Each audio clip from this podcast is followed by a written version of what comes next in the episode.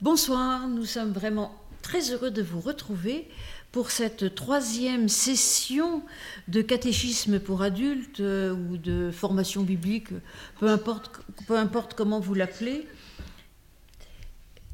J'ai un téléphone qui parle en même temps que moi, ça va pas du tout. Donc, en tout cas, je suis bien heureuse avec Louis de vous retrouver. Et ce soir, nous parlons des versets cachés de l'Évangile. Ça, ça fait toujours couler beaucoup d'encre et on imagine qu'on va trouver des choses absolument sensationnelles. On va en trouver. Oui, qui, qui, éventuellement remettraient en cause tout le dogme de oui, l'Église. C'est le cas. Bon, bah, en tout cas, c'est Louis qui, qui, les a trouvés. Moi, je ne les ai pas trouvés. Mais avant de passer la parole à Louis, je vais juste euh, vous faire une sorte de petite mise en bouche, en tout cas de mise en perspective euh, sur le texte du Nouveau Testament. Parce que quel est ce texte du Nouveau Testament? C'est un peu compliqué parce que euh, on a les, les, plus anciens manuscrits du Nouveau Testament datent du 4e, 5e, voire 6e siècle ou plus tard. Et on n'a pas de texte original, pas plus qu'on a de texte original de, de l'Ancien Testament. Alors, sur quel texte on se base pour traduire? Ça, c'est une vraie question. Eh bien, depuis longtemps, pour le Nouveau Testament, on se base sur un texte dit éclectique. C'est-à-dire qu'en fait, le texte du Nouveau Testament que vous avez là, voilà, est une reconstitution faite à partir de plusieurs papyrus, de plusieurs parchemins codex. Je vais vous dire un peu rapidement ce que c'est. Et euh, c'est des chercheurs, c'est ce qu'on appelle la critique textuelle, euh, des, philologues qui se sont penchés là-dessus et qui pensent qu'à tel endroit, c'est tel papyrus qui est le plus ancien, ou vraisemblablement que la leçon de ce papyrus ou de ce codex euh, est la plus ancienne. Et donc, euh, il y a un mélange de plusieurs euh, textes dans le texte du Nouveau Testament, qui est donc une édition éclectique. Ce qui est complètement différent pour l'Ancien Testament, puisque à l'Ancien Testament, on a le même texte, et à partir de ce texte, on propose des variantes. Tandis que là, c'est déjà un texte qui est, qui est trafiqué, si on pourrait dire. Euh, et on en est à peu près, enfin, on en est à la 28e édition de ce Nouveau Testament, et à chaque édition, il y a des différences avec ce qui précède. Et puis en bas, euh, si vous voyez un peu, sur les côtés aussi, en bas, il y a ce qu'on appelle la paracritique, c'est-à-dire qu'à partir d'un petit verset, on vous explique que on vous propose ça, mais que tel papyrus vous propose ça, que tel euh, euh, autre codex vous propose ça. Enfin voilà, on vous propose des variantes. Et eux, ils ont évidemment euh, pensé et sont quand même, c'est quand même assez scientifique hein, comme méthode. C'est pas uniquement comme ça, mais il y a forcément des choix théologiques. Donc ils ont bien pensé, proposé le texte qu'ils qu'ils pensaient être le plus original. Alors, une fois qu'on a dit ça, je vais juste vous donner un exemple pour que vous compreniez, euh, parce que en réalité, euh, même dans vos Bibles, des fois vous avez des indices, même dans les Bibles en français. La Bible en français, d'ailleurs, se base largement pour la, pour la traduction sur euh, ce qu'on appelle le Nestlé Aland, le Nouveau Testament grec de Nestlé Aland. Donc, euh, mais de temps en temps, ça pose des questions. Alors, les questions de critique euh, interne, c'est-à-dire tel papyrus est plus ancien que tel autre, tel euh, codex. Alors, les plus anciens, c'est le Sinaiticus et le Vatin... Vaticanus. Vaticanus. Oui, voilà, merci. Puis il y en a un autre, enfin, il y en a plein d'autres. Hein. Puis il y en a un autre qui est quand même très intéressant, mais vous avez le spécialiste mondial à côté de moi du, du codex de Bèze. C'est ça, hein Mhm. oui. Et donc, euh, et donc euh, Louis vous en dira plus. Mais il y a plein d'autres choses, des papyrus, puis des fois, c'est parfois même dans des écrits de, euh, de pères de l'Église qui sont voire plus tardifs, qu'on trouve peut-être ce qui serait le- la, la- la version la plus originale. Parce que par exemple, si vous prenez dans l'Évangile de Jean, au chapitre 5, euh, si vous faites attention dans vos Bibles, on passe du verset 3 au verset 5. Quelle est cette étrange chose? Que se cache-t-il euh, entre, dans ce verset 4 qu'on ne nous montre pas?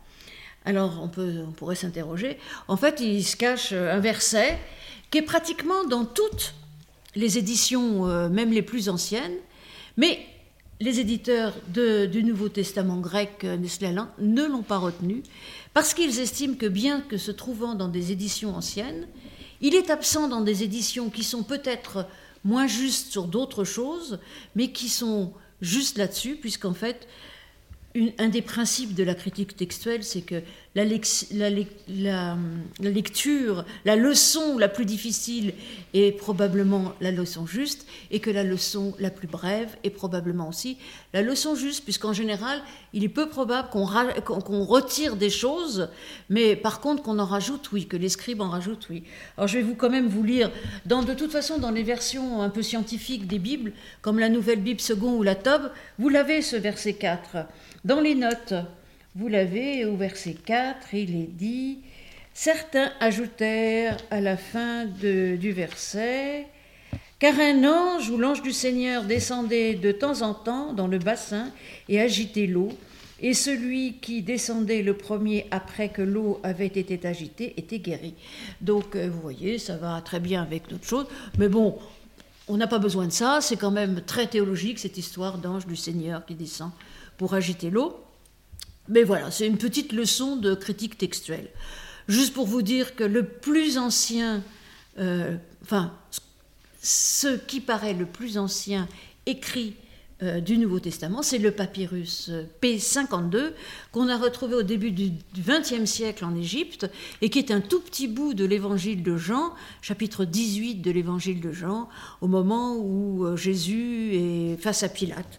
Donc, euh, si vous savez bien lire le grec, vous pouvez reconnaître Jésus, les Juifs, Pilate, enfin, des choses comme ça. tous ces papyrus sont écrits évidemment en majuscules, et les codex aussi sont écrits en majuscules, et il existe aussi des écrits plus tardifs en minuscules.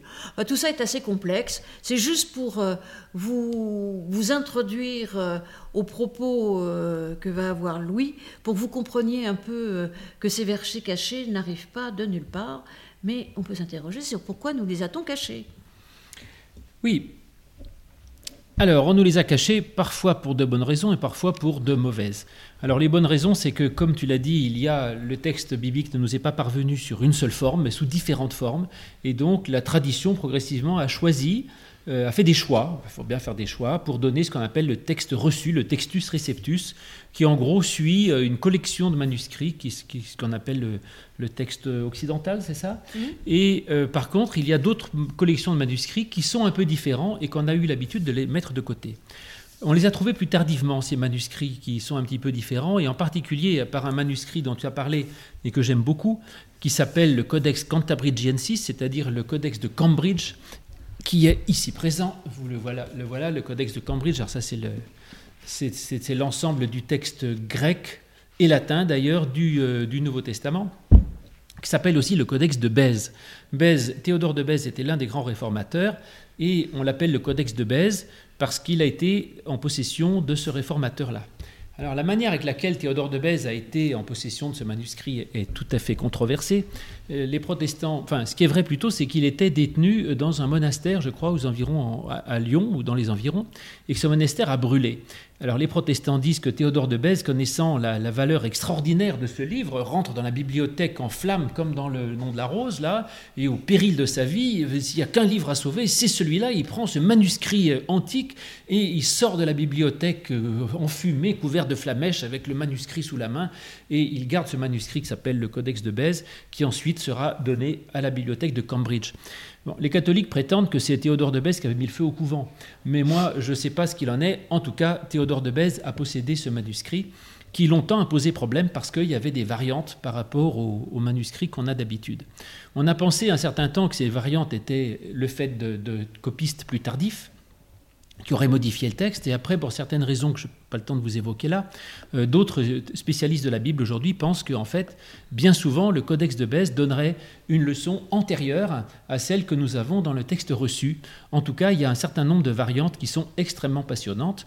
Et je vais vous en donner deux exemples. La première variante, euh, passionnante à mon goût, se trouve à propos de la parabole des deux fils qu'on trouve en Matthieu 21, 28. Petite parabole très intéressante. Donc là, on la trouve aussi dans le Codex de Bèze, mais avec une variante qui me passionne. C'est la suivante. Vous vous souvenez, de l'histoire?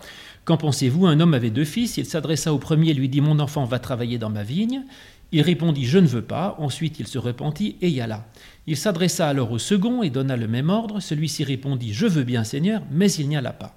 Lequel des deux, dit Jésus donc, a fait la volonté du Père? Ils répondirent Le premier. Et il dit ensuite, je vous le dis, les péagers et les prostituées vous précéderont. Donc la réponse là, c'est que c'est le premier, c'est-à-dire c'est celui qui dit je ne veux pas, mais qui finalement fait la volonté du Père, ce qui est assez logique. C'est-à-dire celui qui dit moi je veux bien et qui ne fait rien ne nous intéresse pas. Donc là, la leçon est très simple et je comprends ce que dit le texte reçu. Ça va dans le même sens que quand Jésus dit ce ne sont pas ceux qui disent Seigneur, Seigneur qui hériteront le royaume de Dieu, mais c'est ceux qui font la volonté de mon Père. Et de même, euh, on dit aussi dans l'Évangile qu'on a le droit de se convertir. Donc même si on a dit non une fois, si on se repent et que finalement on dit oui, on est accueilli. Donc celui qui fait la volonté du Père, c'est le premier, c'est-à-dire celui qui dit non d'abord, mais qui finalement y va. Simplement, voilà que je vous ai mis là, je pense, si vous l'avez, la paracritique que nous a montré tout à l'heure euh, Florence, des versets 29 à 31 du chapitre 21 de Matthieu. Tu l'as? Et dans cet apparat critique, on voit effectivement toutes les variantes. Le codex de Bèze est indiqué par la lettre D majuscule que l'on trouve euh, en bas du, deuxième paragraphe, en gros, celui qui est légèrement décalé. Et en effet, les petits numéros en bleu que vous voyez entre parenthèses sont les numéros des versets. Et voilà qu'à la fin du verset 31, il y a une petite variante, Diot et Telimat ou Patros et Pégicène, donc il dit lequel des deux a fait la volonté du Père? Et d'après le codex D, donc codex de Bèze, les Goussines, ils disent ho eskatos, c'est-à-dire le dernier, alors que dans les manuscrits que nous avons, il y a écrit le premier. Et donc voilà que Théodore de Bèze dit que celui qui a fait la volonté du Père, euh, c'est, euh, je crois pas que tu es le, c'est pas le bon appareil critique ça. Non, non, c'est l'autre qu'il faut que tu me, tu me mettes. Non, euh, ou eschatos, non, non, c'est ça, c'est bon. Et donc, Codex de Bèze dit que celui qui a fait la volonté du Père, c'est le dernier, mystérieux. Alors, il faut essayer de comprendre pourquoi. Et Florence a dit tout à l'heure ce qu'on appelle la lectio difficilior, et qu'effectivement la, la, lecture la moins évidente a plus de chances d'être ancienne. Et là, la lecture évidente, c'est que celui qui fait la volonté du Père, c'est celui qui l'a fait. Et là, comment tout à coup on a un texte qui dit le contraire, celui qui a fait la volonté du Père, c'est celui qui dit oui et qui ne la fait pas.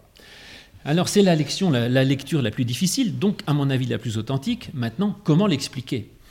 Alors on peut l'expliquer en disant que justement elle est beaucoup plus intéressante parce que ce, serait à ce moment-là une parabole qui défendrait ce qu'on appelle le salut par la foi. C'est-à-dire que l'important, ce n'est pas de faire ou de ne pas faire, l'important, c'est la volonté profonde et évidemment qu'on suppose sincère alors au départ. Et que par conséquent, celui qui dit Oui Seigneur, moi je veux faire ta volonté, et ensuite il n'y arrive pas. Pourquoi? Ben, Peut-être parce qu'il n'a pas eu le courage ou qu'il n'a pas pu, peut-être qu'en cours de route il s'est cassé la jambe ou qu'il a eu un problème. Il n'a pas réussi à le faire, mais il voulait de tout cœur le faire.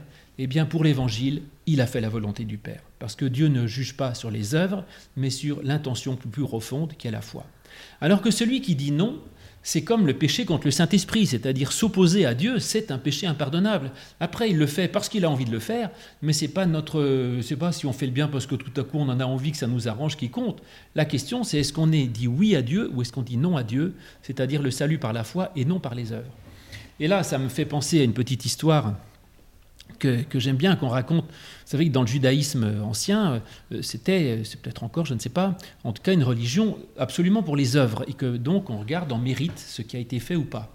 Et on raconte dans les histoires juives que si par exemple vous vous promenez dans la rue, que vous avez une pièce euh, de 2 euros dans votre poche, qu'il y a un trou dans la poche, la pièce de 2 euros tombe par terre, un mendiant trouve la pièce et, la ramasse. Eh bien, d'après le judaïsme, euh, cela, vous sera compté en, mérite parce que vous aurez donné 2 euros à un mendiant qui en avait besoin, bien même si vous n'aviez pas l'intention de le faire. Alors que le christianisme dit que si au contraire vous allez dans la rue, vous êtes ému de compassion devant quelqu'un qui est, qui, est, pauvre et qui souffre, et, vous dites, mais mon ami, je, je vais t'aider, je vais t'acheter de quoi manger, tiens, j'ai bien 2 euros dans ma poche, et ah ben non, je, suis désolé, je, suis parti sans rien, je ne peux pas, mon ami, je ne peux pas, mais j'aurais tant voulu le faire. Eh bien, l'Évangile dit, lequel des deux a fait la volonté du Père? Réponse, celui qui a voulu le faire, mais qui ne l'a pas fait. Donc vous voyez que c'est extrêmement intéressant, le Codex de Bèze nous donne une leçon beaucoup plus intéressante à mon avis que l'autre, qui est plus plate, et on peut imaginer que la leçon originale était celle de Bèze, et que les copistes après, réfléchissant pas beaucoup, se disent ça c'est absurde, donc on remet dans le bon sens. Mais j'ai un autre exemple encore plus intéressant à mon avis. C'est cette fois un verset que l'on trouve dans le Codex de Bèze et qui, est, qui a disparu après, donc un verset inconnu probablement. Caché. Un verset caché, là c'est vraiment un verset caché. Il se trouve dans l'évangile de Luc au chapitre 6, entre les versets 4 et 5. Alors là encore, il s'agit, je vous ai mis la paracritique, euh, l'extrait. En euh, Luc, qu'est-ce que je vous ai dit Luc 6, voilà, c'est mon tournement de page, ça fait pas propre dans le micro, mais peu importe. Et c'est, euh, il est question de sabbat. Il arriva un jour de sabbat que Jésus traversait des champs, les disciples arrachèrent des épis, vous savez, des pharisiens lui dirent Pourquoi faites-vous cela N'est-il pas permis de faire Et Jésus répondit N'avez-vous pas lu ce que fit David lorsqu'il eut faim? Et comment il entra dans la maison de Dieu, prit des pains, de propositions, les mangeant, en donnant à des gens, bien qu'il ne soit permis qu'aux prêtres d'en manger. Et il leur dit Le Fils de l'homme est maître du sabbat. Eh bien, avant cette affirmation du, chapitre, du verset 5, il y a dans le Codex de Bèze un verset supplémentaire que vous avez dans la paracritique. Les aparacritiques sont en grec, donc si vous voulez vous y intéresser, qu'une solution, vous apprenez le grec. Et vous l'avez ici. Donc vous l'avez ici dans la paracritique, en fait tout en bas de la paracritique. Diafti himera. Ce jour-là, teasamenos tina, voyant quelqu'un, ergazomenon, travaillant to sambato, dans le sabbat, Ipenafto, il lui dit Anthropé, ô homme, hi men idas tipiis, si, vraiment tu sais ce que tu fais, makarios i, tu es heureux, idemi, et sinon, idemi idas, pardon, et si tu ne le sais pas, epikataratos, tu es maudit, ke parabasis, ke parabatis, pardon, et transgresseur, transgresseur, et tu es transgresseur, tout nomu de la loi. Et donc voilà le verset, je vous le redis en français, cette fois entièrement, si je ne me trompe pas. Le même jour, voyant quelqu'un travailler pendant le sabbat, lui dit Ô homme, si tu sais ce que tu fais, heureux es-tu, et si tu ne le sais pas, tu es maudit et transgresseur de la loi. Alors ce verset euh, est intéressant, mérite tout à fait le commentaire, et personnellement je le commande de la façon suivante c'est que Jésus n'invite pas à, euh, je dirais, ne prendre aucun cas du, commandement du sabbat ni de la loi en disant écoute, rien à faire, fais tout ce que tu veux, on s'en fiche. Mais il lui dit tu transgresses, ok. Si tu sais ce que tu fais, alors tu es béni, c'est-à-dire est-ce que tu as une bonne raison de le faire? Mais si tu n'en sais rien, à ce moment-là, tu es maudit, transgresses la loi. C'est-à-dire que si tu, si tu n'as pas d'idée euh, euh, majeure pour transgresser la loi, il faut que tu la respectes.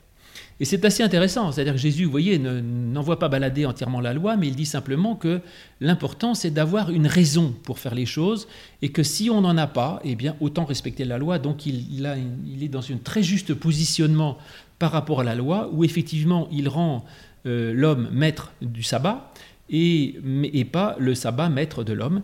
Donc voilà un verset qui me semble très intéressant. Florence, tu as des remarques là-dessus? euh, Je suis d'accord. Vous voulez que je continue? Oui. Alors, je continue. Le codex de Beige pourrait vous en dire encore beaucoup, mais je vais le laisser de côté et passer à une autre source. Euh, une autre source qui va. Alors là, c'est un scoop absolu. Alors là, alors là, je vais vous dire quelque chose que vous n'entendrez absolument nulle part, et je crois que vous ne le lirez à peu près nulle part. C'est une découverte qui me passionne et que je veux partager avec vous. Cette découverte, elle vient d'un problème qui m'a toujours euh, tarabiscoté, ça se dit ça? Hmm? Et enfin, j'ai trouvé la solution de ce problème. Tarabusté, non Tarabusti, non, non tarabusté. Tarabiscoté, c'est... Enfin bon, bref. Je crois que c'est ça. J'en ai rajouté. Ce problème, c'est la question de la résurrection de Lazare. Attends, je tourne un peu mes pages encore. C'est où ça, toi qui sais tout? Tiens, cherche-moi pendant que tu t'y connais. De quoi c'est Jean... Jean 16 11, non? Jean 11. La résurrection de Lazare. Alors, vous savez, Lazare dans son tombeau, euh, qui est enfermé dans le tombeau déjà depuis trois jours, c'est Jean 11, c'est ça. Et Jésus lui dit Lazare sort, et à ce moment-là, Lazare sort du tombeau ressuscité. Simplement, vous le savez, je suis un affreux rationaliste. Donc, moi, les histoires de morts qui ressuscitent, euh, telles quelles, je n'y crois pas. Vous avez le droit d'y croire, hein, mais rentrez dans mon jeu, vous allez voir pourquoi je vous dis ça. Et donc je n'y crois pas, pourquoi? Eh bien tout simplement parce qu'aujourd'hui euh, Jésus ne ressuscite pas les morts, enfin en tout cas chez nous ça n'arrive pas, j'enterre des tas de gens toute l'année, j'ai jamais vu personne toquer sur le cercueil pour se ressusciter au nom de Jésus-Christ. Donc Jésus ne ressuscitant pas les morts aujourd'hui, j'en conclus qu'à l'époque il ne devait pas le faire non plus. Sinon, il y aurait un Jésus d'avant et un Jésus d'aujourd'hui qui ne serait pas le même. La bonne nouvelle d'alors ne serait plus notre bonne nouvelle pour aujourd'hui. Ça me pose problème. Et donc, en tout cas, pour la prédication, je préfère prêcher ce texte comme un texte un peu symbolique, si vous voulez, en disant euh, Jésus nous relève de nos enfermements, de nos tombeaux, de nos deuils, et nous fait sortir, même quand tout le monde nous enferme, en disant Il ne se relèvera plus, il sent déjà. Jésus dit Mais non, mon gars, tu peux y aller, euh, sors de là, euh, sors de tes enfermements, de tes deuils, de tes tristesses, et rejoins avec les autres, et vous, les autres, foutez-lui la paix. Je le comprends comme ça. Alors, du coup, la question, je me dis, mais que s'est-il passé dans l'évangile de Jean? Parce que je suis quand même un peu soucieux de, l'historicité. Je me dis, est-ce que du coup, cette, résurrection de Lazare est un simple roman, une sorte de parabole inventée, ou est-ce qu'il y a quelque chose d'historique là-dessous? Alors je me dis, quelque chose d'historique, peut-être, euh, c'est possible, mais à ce moment-là, quoi? Alors, toujours mon mauvais esprit rationnel, je me dis, oh, c'est des, des, cas de catalepsie, euh, ça arrive, euh, surtout à l'époque, on ne savait pas très bien si les gens étaient morts ou pas. il peut arriver qu'on croit que quelqu'un est mort et puis qu'il se, se relève quelques temps après, et en fait, il n'était pas vraiment mort, il était juste dans un coma très profond. Il paraît même que ça arrive encore aujourd'hui dans les, dans les, les, chambres froides, là, des morgues, il y a des gens qui se réveillent, ça arrive. Ça, Avant, on mettait des clochettes oui. dans les tombeaux. Pour être sûr que les gens se réveillent. oui. oui, oui, parce qu'aujourd'hui, on sait un peu mieux voir si quelqu'un est mort, mais à l'époque, on ne savait pas. Je me dis, bon, ok, ça va comme ça, Lazare n'était pas vraiment mort. Mais ça ne résout pas mon problème. Lazare était dans le tombeau. Jésus lui dit, Lazare sort. Ok, il n'était pas mort.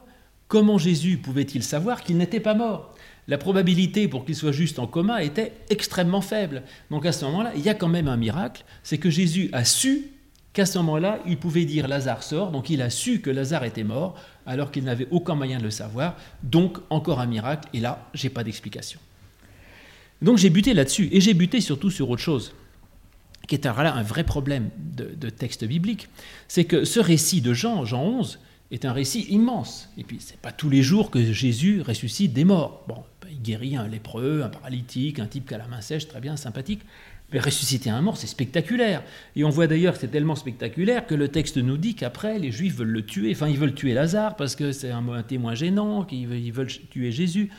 Donc, événement spectaculaire où il y a eu de nombreux témoins bouleversants, fondateurs de la puissance du Christ. Question, pourquoi n'en est-il pas question dans les synoptiques. Ah eh oui. C'est-à-dire dans Matthieu, Marc Dans Matthieu, Marc, Luc et Jean. Euh, dans, Matthieu, Marc, et Luc. Pourquoi cet événement exceptionnel, s'il a eu lieu, n'est pas dans Matthieu, Marc et Luc? Pourquoi ils n'en ont pas parlé comme s'ils n'en avaient pas connaissance? C'est absurde. S'il y avait un truc à raconter, c'était ça. Donc je ne vois pas pourquoi ils l'auraient oublié. Et donc j'en ai conclu, bah, peut-être qu'après tout, c'est juste un roman.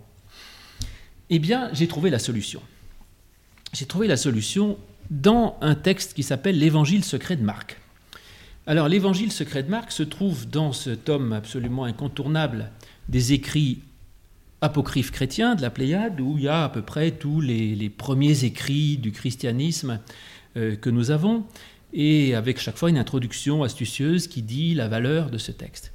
il se trouve qu'il y a dans, ce, dans ces écrits apocryphes chrétiens un texte qu'on appelle l'Évangile secret de Marc, texte très court où il y a deux, trois très courts extraits, il y a peut-être une vingtaine de lignes, hein, c'est très peu de choses, qui a été découvert en 1958 dans le désert de Judée.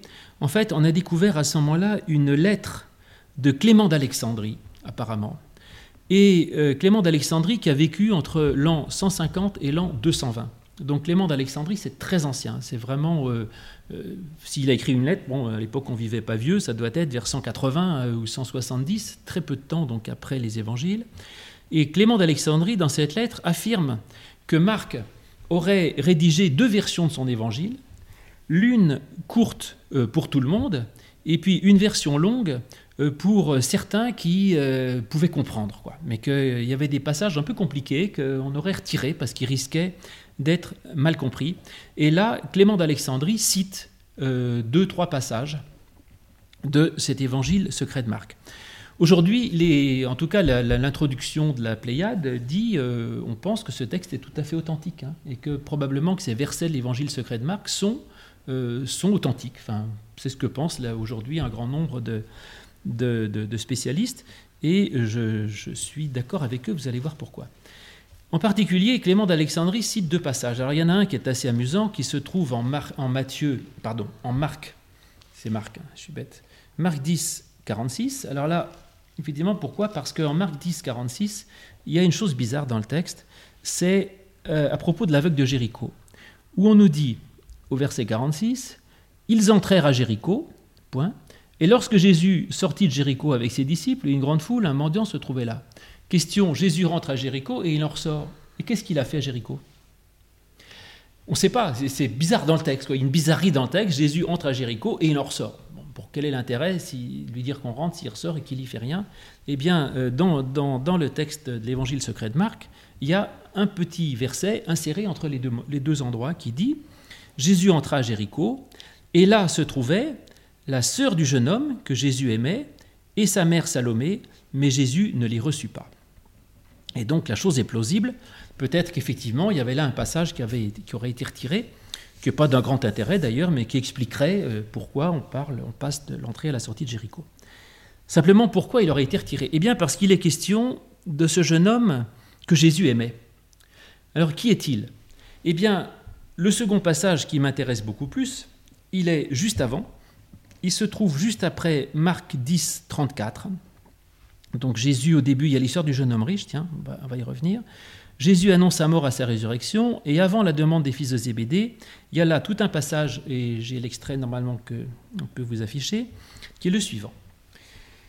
Ils arrivèrent à Béthanie, et il y avait là une femme dont le frère était mort. Et elle vint, elle se prosterna devant Jésus, et elle lui dit, Fils de David, Pitié de moi. Mais les disciples la réprimandèrent. Et Jésus, rempli de colère, partit avec elle au jardin où se trouvait le tombeau. Et aussitôt se fit entendre une voix forte venant du tombeau. Et Jésus, s'étant approché, roula la pierre loin de la porte du tombeau, et il entra aussitôt à l'endroit où se trouvait le jeune homme. Il étendit la main et le releva en lui saisissant la main. Le jeune homme, l'ayant regardé, l'aima et se mit à supplier Jésus de demeurer avec lui. Et étant sortis du tombeau, ils allèrent à la maison du jeune homme, car il était riche. Et après six jours, Jésus lui donna un ordre. Et le soir venu, le jeune homme se rendit auprès de lui, le corps nu, enveloppé d'un drap, et il demeura avec lui pendant cette nuit-là, car Jésus lui enseignait les mystères du royaume de Dieu. Et de là, s'étant levé, il retourna au-delà du Jourdain. Histoire Évidemment, vous vous voyez tout de suite le parallèle évident avec le récit de Jean, donc de, de, Lazare. Je pense personnellement que c'est le texte original synoptique relatant l'épisode de Lazare. Alors ça me plaisait, ça me plaît pour deux raisons. D'abord parce que ça donne l'explication au deuxième miracle que je ne savais pas expliquer. Admettons, Lazare n'était pas vraiment mort, on le met dans le tombeau. Comment Jésus a su qu'il n'était pas mort la réponse, elle est là. C'est qu'il gueulait comme un âne, le type. il, était, il se réveille, Lazare se réveille dans le tombeau, on l'a enfermé, et il, gueulait en disant Mais attendez, laissez-moi sortir, je ne suis pas mort. Donc Jésus passe là, il dit Mais attendez, il y a un gars qui gueule dans un tombeau, ouvrez la porte, laissez-le sortir, et il le laisse sortir. Donc voilà. Du coup, évidemment, Jean le raconte d'une façon beaucoup plus spectaculaire et intéressante, mais du coup, à la fois, ça explique moi mon miracle, mais surtout, ça explique pourquoi les synoptiques n'en parlent pas. Parce qu'en fait, c'est un non-événement. Finalement, il n'y a, pas de grand, miracle, il n'y a pas de résurrection et il n'y a pas de préscience de Jésus de quoi que ce soit. Donc il n'y a pas la peine d'aller raconter des pages d'évangile pour expliquer qu'on avait enfermé un type en croyant qu'il était mort alors qu'il n'était pas et que Jésus a juste conseillé d'ouvrir la porte pour le laisser sortir. Donc ça me donne l'explication aux deux choses. Mais en tout cas, ce qui est intéressant, c'est que je crois que ce texte est donc, à mon avis, la version synoptique donc de Matthieu, Marc et Luc du récit de Jean euh, de l'épisode de Lazare. Question pourquoi a-t-il été retiré Donc d'après euh, Clément d'Alexandrie, pourquoi est-ce qu'on l'aurait retiré? Eh bien très probablement à cause de la fin du récit. Parce que dans l'évangile secret de Marc, on nous dit que le jeune homme ayant regardé euh, aima Jésus, il se met à le supplier, il passe la nuit avec lui, finalement il va tout nu voir Jésus, et puis je ne sais pas ce qu'ils font, donc d'autres encore, on, imagine, on, imagine le pire. Et, donc, euh, on peut le comprendre, mais un esprit non, non initié, je dire un esprit qui ne connaît pas les codes de, la pensée juive, se dirait euh, bah, Jésus a couché avec le jeune homme. C'est-à-dire qu'ils ont fait l'amour ensemble et Jésus était homosexuel. Et donc il y avait un risque d'incompréhension dans un monde païen. Alors que si on lit dans un contexte purement évangélique, pour ça que Clément d'Alexandrie a raison, en disant pour des initiés, ceux qui connaissent, tout ça fait un sens absolument évident. Quand on dit que le jeune homme passait sa nuit avec Jésus, c'était pas pour coucher ensemble, c'est que dans la tradition juive, euh, c'est la nuit qu'on étudie la Torah. Et donc passer la nuit avec un maître, ça ne veut pas dire coucher avec lui, ça veut dire qu'on étudie la Bible ensemble. C'est ça. C'est pour ça que Nicodème va voir Jésus de nuit dans Jean ou d'autres choses. Et donc ça veut dire que simplement ce jeune homme étudiait la Bible en profondeur avec Jésus et que du coup, à la fin, il finit par se mettre nu, pas physiquement, probablement pas, mais en tout cas, il se finit par se, se, mettre comme il est devant Jésus. C'est la confession des péchés. Où je, retire finalement ce, vêtement qui, euh, qui, qui, moi, était une prétention à être autre chose que ce je suis. Ce qu'on retrouve d'ailleurs juste après, dans l'épisode de l'aveugle de Jéricho, où on dit l'aveugle est guéri au moment où il jette son vêtement. C'est-à-dire, s'il jette son vêtement, bah, c'est qu'il se retrouve tout nu. Euh, on a la même chose, mais c'est pas dit aussi brutalement. Et puis finalement, euh, et ce jeune homme enveloppé d'un drap, effectivement, du coup, fait penser à plein d'autres choses, en particulier au jeune homme de la fin, dans, Marc, au moment de l'arrestation, où on dit qu'il y avait là un jeune homme qui était vêtu simplement d'un drap, et au moment où, euh, euh, où on veut attraper Jésus, les soldats veulent attraper le jeune homme, ils attrapent que le drap, et le jeune homme s'enfuit tout nu. On a exactement la même chose. Et donc, qui était ce jeune homme? Voilà la question. Eh bien, ça nous donne la réponse. Le jeune homme du drap de l'arrestation, on nous lit tous les commentaires, donc probablement ta Bible très savante, la NBS que je n'aime pas, euh, dit que c'est probablement un souvenir autobiographique de Marc, et donc on pense que c'est Marc. Voilà, c'est ce qu'on dit d'habitude, non? Un jeune homme nu? Non, je ne sais pas, moi j'ai jamais entendu ça, moi. ah bon, bah alors tant mieux, peut-être que j'avais lu ça ailleurs. Tant mieux s'ils ne le disent pas. On dit en général, c'est bizarre, euh, probablement un souvenir autobiographique, donc probablement s'agit-il de Marc, ou le disciple qu'on appelait Jean, appelé Marc, donc Jean-Marc. Bon, l'histoire du souvenir autobiographique, ça ne m'intéresse pas du tout. Je ne crois pas que l'Évangile s'amuse à mettre des souvenirs autobiographiques. Pourquoi pas? Mais en tout cas, ce jeune homme, on sait que c'est un épisode très compliqué. On retrouve un jeune homme avec un drap juste au moment de la résurrection. Enfin, c'est quelqu'un de compliqué. En tout cas, il est probable, à mon avis, que ce jeune homme avec ce drap, c'était le même que celui-là. Maintenant, lequel est-il? Eh bien, on nous dit dans le texte que je vous ai cité, on nous dit Jésus l'aima. Alors, sans y voir non plus un amour homosexuel, je vous rappelle que c'est exactement ce qui est dit juste avant, quelques versets avant, donc en Marc 10, euh, à partir du verset 17, à propos du jeune homme riche, où on dit Jésus l'aima. Et ce jeune homme riche, euh, d'ailleurs, on le retrouve aussi là, puisqu'on nous dit, là, dans mon texte de l'évangile secret de Marc, on nous dit que ce jeune homme était riche. Donc je pense que ce jeune homme-là était très probablement le jeune homme riche. Ce qui me réjouit encore une parce que ça me permet de résoudre un autre mystère, c'est de savoir dans l'épisode du jeune homme riche de Marc 10 et Matthieu 19 et autres, que devient-il ce jeune homme riche? Il s'en va tout triste parce que Jésus lui dit de donner tous ses biens et finalement que devient-il? Eh bien, la réponse est là, finalement, il va revenir et il ne sera donc pas perdu, ce qui pour moi est important parce que l'idée d'un échec pédagogique de Jésus me chagrinait, c'est-à-dire voilà, quelqu'un qui vient vers Jésus, qui pose la bonne question, qui est plein de bonne volonté, Jésus l'aime, et il repart perdu en refusant de faire, ce qu'a dit Jésus. Donc ce serait un échec pédagogique terrible. je ne vois pas que quelqu'un venant vers Jésus et aimé par Jésus puisse être perdu. Eh bien, il n'est pas perdu, puisque Jésus finalement va le sortir de son tombeau. Donc voilà ce que je crois de cela, et euh, effectivement avec les risques d'incompréhension qui peuvent euh, hum, justifier du fait qu'on ait pu retirer ce verset dans les éditions euh, telles que la vôtre. Et puis enfin, j'ai une autre interprétation possible de cet épisode de Lazare, euh, qui est, la suivante, qui nous vient, on en a parlé la dernière fois, de Qumran. Quand on lit les textes de Qumran, on se rend compte que dans la tradition de Qumran, il y avait une euh, une punition à l'égard de ceux qui avaient péché à l'égard de la communauté. C'est qu'on celui qui avait péché à l'égard de la communauté, on disait qu'on le considérait comme mort par rapport à la communauté et on l'enfermait dans un tombeau. Parce que les tombeaux à l'époque, c'était pas un petit cercueil, c'était une grande pièce avec une couchette et puis une grosse pierre qui fermait l'entrée. Enfin, il y avait de la place, c'était grand comme euh, même la pièce où on est pratiquement. Et donc, c'était finalement une sorte de cachot, quoi. Et donc, on les mettait au cachot. Et dans Qumran, on nous dit que quand quelqu'un a péché contre la communauté, on le considère comme mort à la communauté et on l'enfermait dans un tombeau. Alors, est-ce que, autre raison, j'ai dit Lazare était en catalepsie, c'est peut-être même pas la peine d'aller chercher si loin. Peut-être que Lazare, ou ce jeune homme, je ne sais pas, peut-être que le jeune homme riche était Lazare d'ailleurs, peut-être que ce Lazare-là était dans le tombeau parce qu'il avait été considéré comme péchant par rapport à la communauté et comme étant exclu de la communauté. Et que du coup, il aurait été dans le tombeau comme une sorte de punition, et que du coup, Jésus entend ce, type qui râle, évidemment, et il dit simplement, réintégrez-le dans la société, je, n'accepte pas qu'une société puisse qu'on puisse exclure quelqu'un, le mettre au banc de la société. C'est pas des façons de faire. Donc vous n'enfermez pas les gens dans les tombeaux. Mais moi je dis, Lazare, sors de là je te fais sortir et moi je te réintègre. Et même si tu as péché, même si tu es pécheur, eh bien, viens travailler, on travaille ensemble, tu te mets à nu, tu avoues ton péché, et à ce moment-là, tu peux être réintégré dans la société et tout va bien.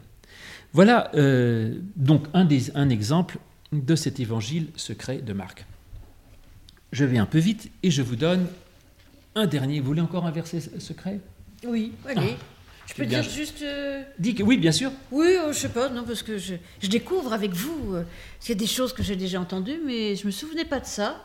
Donc, enfin, moi, ça me fait penser à d'autres choses, hein, parce qu'on n'a pas tout à fait les mêmes préoccupations. Je suis pas trop rationnel, donc moi, Lazare peut bien avoir été ressuscité. Mais quand même, il y a, y a, plein d'éléments communs. En fait, dans la résurrection de Lazare, ça commence, on commence par nous dire que Jésus aimait Marthe, Marie et Lazare. Donc il les aimait. Dans, l'évangile de Jean, il y a aussi cet énigmatique disciple bien-aimé dont on ne sait pas qui il est. Peut-être que c'est le jeune homme riche finalement. Peut-être que, c'est Lazare. Enfin, ça, pose plein de questions parce qu'on parle des versets cachés, mais on pourrait parler aussi de tous les vides ou toutes les questions qu'il peut y avoir dans les, dans les évangiles et qui ne sont pas résolues. C'est peut-être justement pour nous faire cheminer, essayer de découvrir. Euh, et nous questionner. Je ne sais pas si ta solution est la bonne. En tout cas, si, elle, a, bon, d'accord. si tu le crois, c'est bien. Tu, tu dis pas je sais, tu as dit je crois. Hein. Donc, euh, mais pourquoi pas Mais en tout cas, ça nous fait avancer et réfléchir sur le sens de, tout ça. Et ça, je trouve que c'est plutôt une bonne chose. Quant au jeune homme euh, nu, alors il n'y a rien dans ma Bible que tu n'aimes pas. Hein, il n'y a pas d'explication. Ah, ça va alors. Non, non, il n'y a pas d'explication. Là, quelqu'un me dit, il n'est pas vraiment nu, il est quand même enveloppé d'un drap. Alors peut-être qu'effectivement, il est nu enveloppé d'un drap et que c'est au moment de l'arrestation qu'il devient vraiment nu. Ah ben, au moment de l'arrestation, il quitte le drap, mais c'est pas un drap, c'est un linceul qui quitte. Hein. Et on le retrouve habillé d'un autre linceul dans le tombeau. Enfin, on le retrouve, je sais pas si c'est lui, mais moi je vois en quelque sorte que c'est lui. Euh, mais c'est dans le tombeau, c'est un jeune homme euh, blanc euh, qui, dans l'évangile de Marc, va que les femmes vont découvrir dans le tombeau, qui va les envoyer en Galilée, en leur disant Jésus est pas là, il est en Galilée. Ça c'est intéressant aussi cette histoire de mise à nu et de. En fait, peut-être que pour être ressuscité, pour trouver une nouvelle vie, eh ben faut se mettre à nu, c'est-à-dire euh, confesser ses péchés, aussi quitter tout ce qu'on a, toutes ses richesses de temps en temps. Faut être capable d'abandonner tout ce qui nous retient pour euh, bah, pour accepter euh, que Jésus soit la résurrection et la vie. Mhm. voilà, enfin bon, il y a plein de. Enfin, c'est très finalement, ça m'a bien fait euh, réfléchir et inspirer. Donc je te laisse. Vas-y, vas-y, encore un que Allez, je puisse... encore euh, un verset inconnu. Euh, à propos de choses dont on parle assez régulièrement, parce que c'est le sujet de nos études bibliques, là, tous les mardis, une fois par mois, de l'évangile de Thomas. l'évangile de Thomas, un évangile découvert qui est, de, enfin, en partie d'abord au XIXe siècle dans ce qu'on appelle le manuscrit oxyrinthe en grec, en grec et puis, en fait, je crois que c'est en 1945 à peu près, on découvre euh, l'ensemble du manuscrit en copte à Nagamadi, euh, texte d'un évangile qui est sous forme de 114 logias, c'est-à-dire paroles de Jésus. Euh, Origène en parle au début du IIIe siècle, c'est-à-dire vers, le, vers 200 après Jésus-Christ. Origène parle de cet évangile de Thomas, et qui donc il est cité depuis très longtemps et connu, on l'a découvert donc tardivement. Cet évangile de Thomas, il est absolument étonnant parce que visiblement, il a, il a des sources de paroles de Jésus qui correspondent à peu près à celles qu'on a dans nos évangiles à nous. À peu près les trois quarts de l'évangile de Thomas ont un parallèle dans nos évangiles.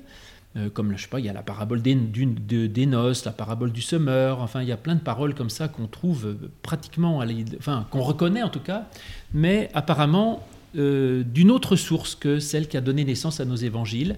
Si vous voulez, c'est comme deux élèves qui prennent en note la même conférence. On voit bien que c'est la même conférence, mais on voit bien que ce n'est pas les mêmes notes, si vous voulez. Donc, nos évangiles souvent utilisent des notes qui sont les mêmes, c'est-à-dire qu'il y a des parallèles très très proches dans beaucoup de textes. La parabole du semeur, qu'elle soit dans Matthieu, dans Marc ou dans Luc, c'est la même, à peu de choses près, et donc ils avaient les mêmes sources. Alors que la parabole du semeur dans Thomas, c'est la même, mais pas tout à fait la même. Et donc on pense, alors là, les avis sont très partagés, Mais aujourd'hui, beaucoup de gens pensent que Thomas avait des sources de paroles de Jésus euh, tout à fait authentiques et indépendantes de celles qui ont servi à nos évangiles, euh, et à partir duquel Thomas a écrit cet évangile. Le problème, c'est que l'évangile de Thomas a ensuite progressivement été déformé, et la version qu'on en a est sans doute un peu tardive, date peut-être du 2-3e siècle, et a été déformée et, matinée, je dirais, de pensées qu'on appelle gnostique, c'est-à-dire une pensée un peu dualiste qui, qui, euh, qui dévalorise la, la, création, la matière, euh, etc., et la femme. Euh, et, et, par conséquent, Florence ne l'aime pas. De quoi Thomas? Oui, parce que ça dévalorise la femme. Oh, bah, c'était pas une époque où la femme était très valorisée. Hein. Voilà. Il n'était pas le seul, on va pas mais, dire. mais cela dit, apparemment, Thomas avait des, des, sources très intéressantes. Alors donc, moi, si vous voulez faire une thèse en théologie, j'ai un sujet à vous proposer. C'est que il faudrait regarder tous les textes qu'on a en parallèle entre Thomas et nos évangiles et voir de quelle manière Thomas gnosticise les textes. Et ensuite prendre les textes, on a certaines paraboles de Jésus dans Thomas dont on n'a pas l'origine dans nos évangiles. Alors j'aimerais, moi, faire le travail inverse, dégnosticiser le texte pour retrouver la parabole originale de Jésus. Il y aura un travail à faire. Mais on a donc dans Thomas quelques paraboles qui, à mon avis, sont très certainement authentiques. Donc des paraboles que Jésus aurait prononcées et qui auraient pu échapper aux gens qui ont euh, soit noté, soit qui ont noté dans leur esprit ou sur papier, j'en sais rien, les dits de Jésus. Donc il est évident que nos évangiles ne disent pas tout ce que Jésus a enseigné, il y a des paraboles qui ont échappé, et peut-être que certaines de ces paraboles n'ont pas échappé à Thomas. Donc je crois qu'on a dans l'évangile de Thomas des, des, enseignements du Christ qui sont authentiques et qui méritent en tout cas tout à fait notre réflexion. Je vous en donnerai euh, deux exemples dans ce que j'appellerais la parabole euh, des enfants dans le champ qui ne leur appartient pas. C'est le logion numéro 21 et que je complète par le 37 qui est aussi, question d'enfants. Donc le logion 21, le voici. Marie dit à Jésus, donc Marie, elle est quand même pas aussi dévalorisée puisqu'elle cause quand même à Jésus. Hein. À qui ressemblent tes disciples? Il répondit, ils ressemblent à des petits enfants installés dans un champ qui n'est pas à eux. Quand les maîtres du champ viennent, ils disent Laissez-nous notre champ. Ils se dévêtent nus en leur présence, alors ils, leur, le leur laissent et leur donnent leur champ. Et donc, j'ai pris ça parce que ça reprend le thème de la nudité tout à l'heure, hein, le mhm. jeune homme qui se mettait euh, à nu, etc. Et donc voilà un texte, une parabole absolument passionnante qui est, en tout cas dans son contenu, totalement évangélique, c'est-à-dire qui exprime, à mon avis, d'une façon absolue, le salut par grâce c'est-à-dire ces petits-enfants qui sont dans un champ qui n'est pas à eux. Alors ça, c'est typiquement l'idée du pécheur à qui on donne le salut, qu'il ne mérite pas. C'est-à-dire, euh, certes, les pharisiens qui font toutes les bonnes œuvres, ils sont chez eux, euh, dans le royaume de Dieu, en quelque sorte. Mais moi, je suis pécheur, je suis péagé, je suis tout ce que vous voulez, je fais le mal, et donc Dieu pourtant m'accueille dans son royaume et dans son champ sachant que le champ, c'est aussi le champ du jardin, probablement, peut-être le paradis, et que euh, par conséquent, je suis là comme, euh, euh, comme ne méritant pas cela. Et donc les petits-enfants, ils sont dans un champ qui n'est pas à eux, et en fait, le maître, il arrive et, et, il pose des questions. Donc les maîtres, ils arrivent et il dit, laissez-nous notre champ. Alors qui dit, laissez-nous notre champ ça, euh, le texte ne sait pas. Et c'est très intéressant parce que beaucoup de versions françaises de l'évangile de Thomas euh, spécifient euh, l'article du Ils. Certains disent les maîtres arrivent du champ et ils disent laissez-nous notre champ. Donc les maîtres réclament le champ. Ou alors les maîtres arrivent, les maîtres y viennent et les enfants disent laissez-nous notre champ. Lequel des deux versions est la bonne? Réponse les deux en même temps. C'est comme toujours, quand il y a indécision sur le texte, c'est parfois pas tout à fait un hasard. Donc le maître arrive et dit Dites voir, vous n'avez rien à faire là. Donc il demande une justification. Exactement comme dans le verset que je vous avais donné tout à l'heure du Codex de Bèze, où Jésus disait à celui qui transgressait en disant Si tu sais pourquoi tu transgresses, heureux es-tu, si tu ne sais pas, tu es maudit. Donc autrement dit, pourquoi transgresses-tu? Voilà, tu peux transgresser, mais dis-moi pourquoi. Donc les enfants disent euh, le, maître dit euh, Vous n'avez rien à faire là. Comment tu justifies ça? Alors que font les petits-enfants? Ils se mettent nus. C'est ça, ça c'est clairement la, la, confession des péchés, puisque je vous rappelle que dans la Genèse, euh, pourquoi Adam et Ève se vêtent? On dit ça, oui, s'habillent en tout oui, cas. Euh, parce qu'ils euh, sont pécheurs et que se reconnaissent pécheurs. Donc ils, ils, mettent un vêtement pour cacher leur nudité. Et se mettre à nu, c'est dire, eh bien, j'assume pleinement mon péché, je ne cherche pas à le cacher, mais je mets nu en présence. Et alors du coup, les maîtres leur laissent en paix le champ, et donc, autrement dit, ils disent, tant que vous reconnaissez que vous êtes pécheur et que vous êtes là par grâce, eh bien, vous pouvez rester dans la grâce de Dieu et dans le royaume de Dieu. Ou alors, c'est les enfants qui disent, laissez-nous notre champ, c'est-à-dire qu'ils disent, euh, tu me donnes la grâce et moi je veux la grâce, c'est-à-dire il y a une sorte de, désir d'avoir ce salut de Dieu, il faut le désirer, le vouloir. Ça aussi, c'est évangélique. Quand Jésus dit demandez, l'on vous donnera, etc., veillez, priez, ne cessez pas de réclamer. Effectivement, il faut aussi ce royaume de Dieu, non pas simplement en profiter comme une sorte de, bonne affaire euh, pour pas cher, mais simplement aussi qu'il y a un véritable désir, une volonté, une acuité de, la direction dans laquelle on veut aller. Eh bien, c'est les deux à la fois. Et puis, euh, la question, c'est comment sont-ils arrivés dans le champ?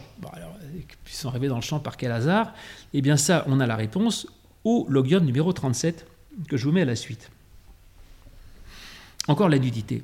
Ses disciples diront ceci Quel jour te manifesteras-tu à nous et quel jour pourrons-nous te voir? Jésus leur dit Lorsque vous vous dévêtirez nus sans en avoir honte, et que vous ôterez vos vêtements et les mettrez sous le sol de vos pieds, comme ces petits-enfants et les piétinerez, alors vous verrez le Fils du vivant et vous n'aurez pas peur. Là encore, revenir à l'état de nudité, c'est revenir à l'état l'absère, c'est-à-dire d'avant le péché originel, où Adam et Ève étaient nus sans en avoir honte. Hein, c'est ça, quand vous vous dévêtirez nus sans en avoir honte, c'est-à-dire de revenir à l'état euh, d'avant le péché originel. Et d'éviter le péché originel, c'est de ne pas chercher à se prendre soi-même pour Dieu. Parce qu'en effet, c'est bien ce que dit le serpent, il dit, euh, vous avez qu'à manger le fruit, vous serez comme Dieu. Donc le péché originel, c'est de vouloir se prendre pour Dieu. Et une fois de plus, donc comment bénéficier de la grâce? Eh bien, c'est par l'humilité et par cette espèce de façon de, de se mettre à nu euh, devant Dieu et de revenir à, à, cet état originel qui nous permet de rentrer dans, dans le paradis. Alors on peut voir le Fils du vivant, et alors on est dans ce jardin sans le mériter, mais euh, effectivement on peut y être maintenu parce qu'on est comme des petits-enfants dans le champ. Ces petits-enfants, ils sont aussi très évangéliques, hein. on les voit à plusieurs endroits quand il dit le royaume de Dieu, euh, si vous ne devenez semblable à ces enfants, vous ne hériterez pas du royaume de Dieu. Euh, je ne vais pas développer là tout ce thème du petit enfant, mais en tout cas c'est aussi un thème biblique extrêmement intéressant et important. Mais vous voyez, pour résumer, que ces, deux logiones de, Thomas euh, sont des textes d'une richesse insondable et qui, à mon avis, ont, une valeur tout à fait, euh, enfin, tout à fait équivalente à un bon nombre de paraboles qu'on a dans nos évangiles qui valent pas plus euh, que ça. ce sont des textes absolument passionnants. Et donc, il y a, tout ça pour dire qu'il y a en dehors de nos Bibles des versets cachés. Alors, soit pour de bonnes, soit pour de mauvaises raisons, mais simplement des versets qui ont échappé à notre Bible. Donc tout n'est pas dans notre Bible, et il y a plein de choses en dehors qui sont absolument passionnantes, et qui euh, non seulement sont passionnantes, mais qui même sont très probablement, et je le crois, des paroles euh, nous venant du Christ. C'est-à-dire que nos évangiles ne sont pas exhaustifs, et il y a des paroles de Dieu, je dirais, en dehors de nos évangiles, et il est bon d'essayer de s'ouvrir un peu les yeux et de chercher parfois au-delà des sentiers battus. En tout cas, ça vaut la peine. Voilà, j'ai fini mon, exposé pour l'instant et je laisse à Florence le soin de, prolonger et de continuer cette réflexion-là. J'ai pas grand-chose d'autre euh, à dire, non? Moi, je trouve que c'est passionnant. Ça mériterait euh, plusieurs séances pour approfondir plein d'autres choses, parce que je suis sûre que tu as fait d'autres découvertes euh, que tu pourrais nous faire partager une autre fois. En tout cas, ce qui est, ce qui est vrai, et je, je l'ai découvert aussi en, parce que tu dis que j'aime pas beaucoup Thomas, mais finalement, euh, euh, oui, non, c'est vrai, je n'ai pas une passion pour Thomas. Mais d'un autre côté, je trouve que ses écrits apocryphes euh, et le fait, ses recherches dans d'autres textes qui finalement datent pratiquement de la même époque que l'écriture des évangiles. Hein. Les évangiles, c'est écrit sur une longue période. D'abord, certainement, on ne sait pas trop. Hein, des écrits, des paroles de Jésus qui auraient été mis par écrit, mais la, rédaction finale de l'Évangile, euh, elle date pratiquement de la même époque que Thomas euh, ou d'autres apocryphes. Donc ça, c'est important aussi donc, euh, à, connaître. Et, je pense qu'il faut avoir aussi en tête que même les premières paroles, comme si c'était tout le monde avait écrit les premières paroles du Christ par, de la même manière, tout à l'heure, quand je parlais du texte original, aujourd'hui, on pense que même les premières paroles n'ont pas été mises par écrit de la même manière par tout le monde. Parce que comme tu le disais, quand on raconte euh, un événement, chaque personne va raconter l'événement d'une manière différente et, chaque personne a entendu un, un discours un peu différent. Je vous mets au défi de, de, retranscrire nos, nos, nos, prédications à la sortie du culte. Vous verrez qu'il y a 50 personnes, il y aura 50 prédications différentes. Mmh. Donc, on parle trop longtemps, nous. Jésus était plus bref quand mmh. même, finalement. Tu avais un autre exemple à donner, je crois. Oui, mais alors moi, mon exemple, il est un peu plus tardif, euh, euh, parce que je trouve justement, je me suis prise un peu au jeu euh, en cherchant les versets cachés et, de voir un peu ce que donne le texte dans tous ces écrits apocryphes qui datent. Alors bon, Thomas est très ancien, mais il y en a d'autres des plus récents, deuxième, troisième, quatrième, cinquième siècle. Donc, mais justement, on fait la transition. Hmm. on en parlera la prochaine fois, oui. Mais sur un épisode qui m'a toujours intriguée, euh, c'est la fuite en Égypte. Mhm. C'est pourquoi euh, l'évangile de Matthieu commence euh, par cette fuite en Égypte. Et, ça a intrigué très rapidement, particulièrement ceux qui habitaient, les, premiers chrétiens qui habitaient en Égypte, et qui, se sont, qui ont essayé évidemment de remplir tout de suite ce vide. Tout à l'heure, je parlais des, vides, voilà, remplir ces vides. Et, mais en fait, la, la manière dont ils remplissent les vides, je, euh, sont tout à fait conformes, à mon avis, avec euh, ce que met en place l'évangéliste. C'est-à-dire qu'en fait, dès le début de l'évangile de Matthieu, on va mettre en place une nouvelle géographie. C'est-à-dire que Bethléem, qui doit être la ville euh, là où naît le, le, Messie, alors évidemment, Jésus est né, est né à Bethléem, mais il va jamais y habiter, quoi. Dès dès le, début, hop, il va à Nazareth, il va sur une terre qui est non juive. Ensuite, euh, Jérusalem, qui est la ville du salut, euh, devient la ville de l'horreur, quand même, faut bien dire ce qui est. Et, en fait, le, roi d'Israël qui habite à Jérusalem, euh, c'est celui justement qu'il faut fuir pour aller vers l'Égypte, qui devient une terre de salut. Et Jérusalem est d'autant plus une terre qui est, connotée négativement, puisque Jésus sera, crucifié aussi. Alors vous me direz qu'à la fin de l'Apocalypse, tout ça est, réhabilité, mais en réalité, on voit bien que dans les textes bibliques, il y a déjà des choses qui, peuvent s'opposer. Il y a cette nouvelle géographie qui justement ouvre à l'universalisme après que, que réclame euh, que réclament euh, les évangélistes. Et en mettant dès le départ une nouvelle géographie, eh bien, ça ouvre à la possibilité de tout l'évangile. Et évidemment que l'évangile arabe de l'enfance, qu'il y a aussi un livre arménien de l'enfance, euh, évidemment, vous pouvez, mais je parle absolument pas arménien, encore moins l'arménien ancien. Donc, c'est pas c'est pas sa lecture dans le texte original qui m'a inspiré. Et puis il y a aussi l'évangile du pseudo Matthieu, comme il y a des évangiles plein, qu'on parle beaucoup. Et puis il y a plein de prédications du deuxième, troisième et quatrième siècle qui viennent réhabiliter l'Égypte, l'Égypte comme terre euh, de salut et non plus euh, comme terre de perdition. Et du coup ça c'est tout à fait en lien en fait avec euh, le fait que le Christ vient renverser les valeurs. Euh, complet et que l'évangile, c'est cela aussi, ce qui, ce, qui, ce qui était perdu eh bien, peut être sauvé. Et c'est la bonne nouvelle euh, de ce récit, et c'est la bonne nouvelle qu'on reçut, euh, qu'on. Parce qu'on dit souvent que les, les, écrits apocryphes, ils sont un peu bizarres. Certes, ils sont un peu bizarres, mais ils reprennent quand même de nombreux éléments de l'Ancien Testament et du Nouveau Testament. Et c'est ça qui est intéressant, parce qu'ils nous questionnent sur, sur, sur l'Ancien Testament et le Nouveau Testament. Voilà. Alors on a quelques questions qui, nous viennent. Quelqu'un nous, nous demande euh, pourquoi parle-t-on si peu de ces versets cachés dans les églises euh, Alors pour deux raisons. D'abord parce qu'il euh, faut aller les chercher. Ils sont bien cachés et c'est pas très évident. Et que souvent ça demande un, un, vrai travail de discernement pour essayer de savoir qu'est-ce qui est valable et qu'est-ce qui ne l'est pas. Par exemple, je vous ai parlé de Thomas. Très compliqué de savoir dans Thomas ce qui peut être authentique et ce qui ne l'est pas, donc c'est très difficile. Alors que nos évangiles, c'est plus simple. En gros, ce qu'il y a de là, vous pouvez le prendre tel quel sans méfiance et c'est plutôt pas mal. Quoi. Il n'y a pas, mm. pas trop de soucis. Dans Thomas, il faut quand même faire un vrai tri. Ensuite, euh, euh, Thomas, dans Thomas, il y a énormément de choses passionnantes. Dans le reste, euh, Florence dit, tu as certainement beaucoup d'autres choses à dire. Maintenant, je vous ai presque vidé tout mon sac. Hein. Il n'y a, ah a, pas énormément de versets cachés passionnants.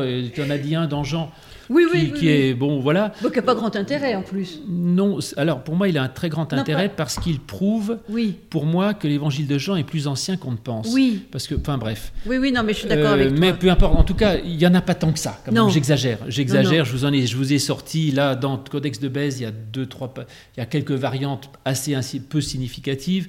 Il y a quelques variantes au début du livre des Actes qui intéressent les spécialistes, mais c'est rare de trouver un passage entier qui a été euh, omis. Euh, donc, en fait, il n'y en a pas tant que ça, pour tout Non. vous dire. hein. Donc, vous- je vous rassure, il n'y a pas des montagnes de, de versets cachés. Puis mon verset de Jean, peut-être sur le plan historique, il peut être intéressant, mais sur le, sur le plan spirituel, il, ça. il apporte pas grand-chose. Oui, et puis après, bon, faut, faut être passionné par ça, il faut être chercheur, il faut s'amuser à creuser, et donc euh, on n'est pas forcé de s'intéresser à ça. Euh, autre question, quelqu'un qui, qui nous dit euh, après Joseph, euh, fils de Jacob, est parti en Égypte avec toute bénédiction avant l'esclavage. Ça, c'est pour toi, je pense. Oui, oui, oui, c'est vrai que dans la Genèse, euh, la terre d'Égypte est une terre de salut. Plus- plusieurs fois, puisque Abraham part en Égypte euh, au moment de la famine, euh, et puis après Joseph est recueilli. Mais après, ça, tout, change au niveau de, l'Égypte. Et dans, tous les livres euh, qu'on trouve après, l'Égypte est vraiment la terre, avec Babylone, hein, mais c'est vraiment une terre à fuir, quoi. C'est la terre de l'esclavage, l'Égypte, quand même. Et c'est rappelé moult fois. Donc, et là, dès le Nouveau Testament, en fait, c'est la terre de la libération. Hein, de l'entrée. Voilà. Quelqu'un bon. dit bonsoir les cartésiens de l'Évangile. Enfin, le, c'est surtout moi. Hein. Oui, bah, moi je suis pas cartésienne. Hein. Moi j'ai pas dit que je croyais pas à la résurrection de Lazare. hein. voilà. Ah non, non, non. Je le prends pour moi.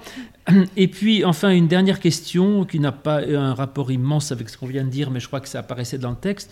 Euh, Quelqu'un qui nous dit Peux-tu nous rappeler en quelques mots ce que signifie l'expression fils de l'homme à propos de Jésus? Ah bah alors là, ce fils de l'homme, en fait, c'est une expression qui vient de l'Ancien Testament. Euh, chez Daniel et chez Ézéchiel, hein, je pense qu'on trouve pas mal. Enfin, c'est fils d'homme. Alors, est-ce qu'en grec, on est passé fils de l'homme Euh, euh, Le Messie est appelé fils de l'homme dans l'Ancien Testament. Bon, euh, je, je. Ça m'a toujours. ta- ma réponse est, à mon avis, assez insatisfaisante parce qu'elle ne me satisfait pas non plus. Euh, J'aimerais pousser plus loin. Ça peut être d'ailleurs, si vous voulez faire une thèse en théologie, euh, euh, sur le Fils de l'homme, Fils de Dieu. Euh, fils de Dieu, Fils de l'homme, il est les deux. Mais en tout cas, Jésus, quand il, se, quand il parle de lui, euh, s'appelle Fils de l'homme. Il se, quand il parle de lui, je suis le fils, de l'homme. Mais euh, qu'est-ce que c'est- qu'est-ce que l'homme? Euh, D'ailleurs, à, à la fin, euh, comment s'a- Pilate dit euh, homo, voici l'homme. C'est-à-dire que ce qu'on entend par l'homme euh, quand on dit Ecce homo, c'est l'homme dans sa perfection. Donc euh, euh, voilà, c'est le Fils de l'homme tel que l'Adam devrait être dans sa avant justement d'avoir découvert sa nudité, ou en tout cas ayant découvert sa nudité et l'ayant acceptée pour la dépasser. Je ne sais pas. Oui, c'est ça. On nous dit que c'est effectivement dans le livre de Daniel et que c'est un titre messianique, ce que tu as dit effectivement. Bon, mes amis, voilà, on va en rester là puisque nous sommes arrivés au bout de notre heure, à peu de choses près.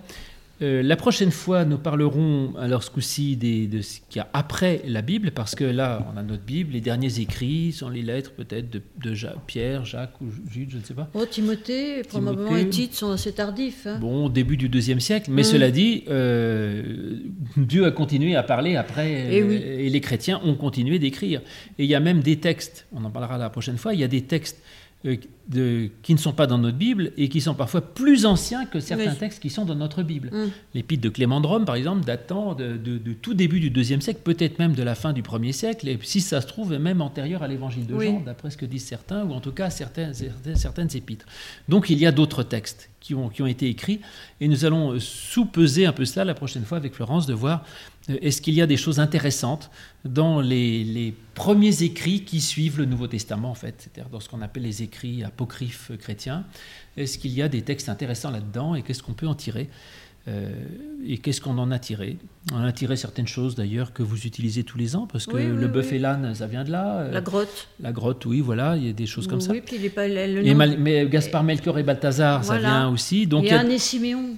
c'est ça. Mais il y a d'autres choses théologiques. Ces premiers écrits chrétiens, euh, quel intérêt on peut leur en donner, sachant même que certains au départ, faisait partie du Nouveau Testament, comme le, pasteur d'Hermas, je crois, qui a été relié au Nouveau Testament au départ, qui a été retiré. bon. Donc on étudiera un peu, on essaiera de voir un peu ce qu'il y a dans ces textes, ces premiers écrits chrétiens après le Nouveau Testament. Et nous vous donnons donc rendez-vous à très bientôt. La semaine prochaine.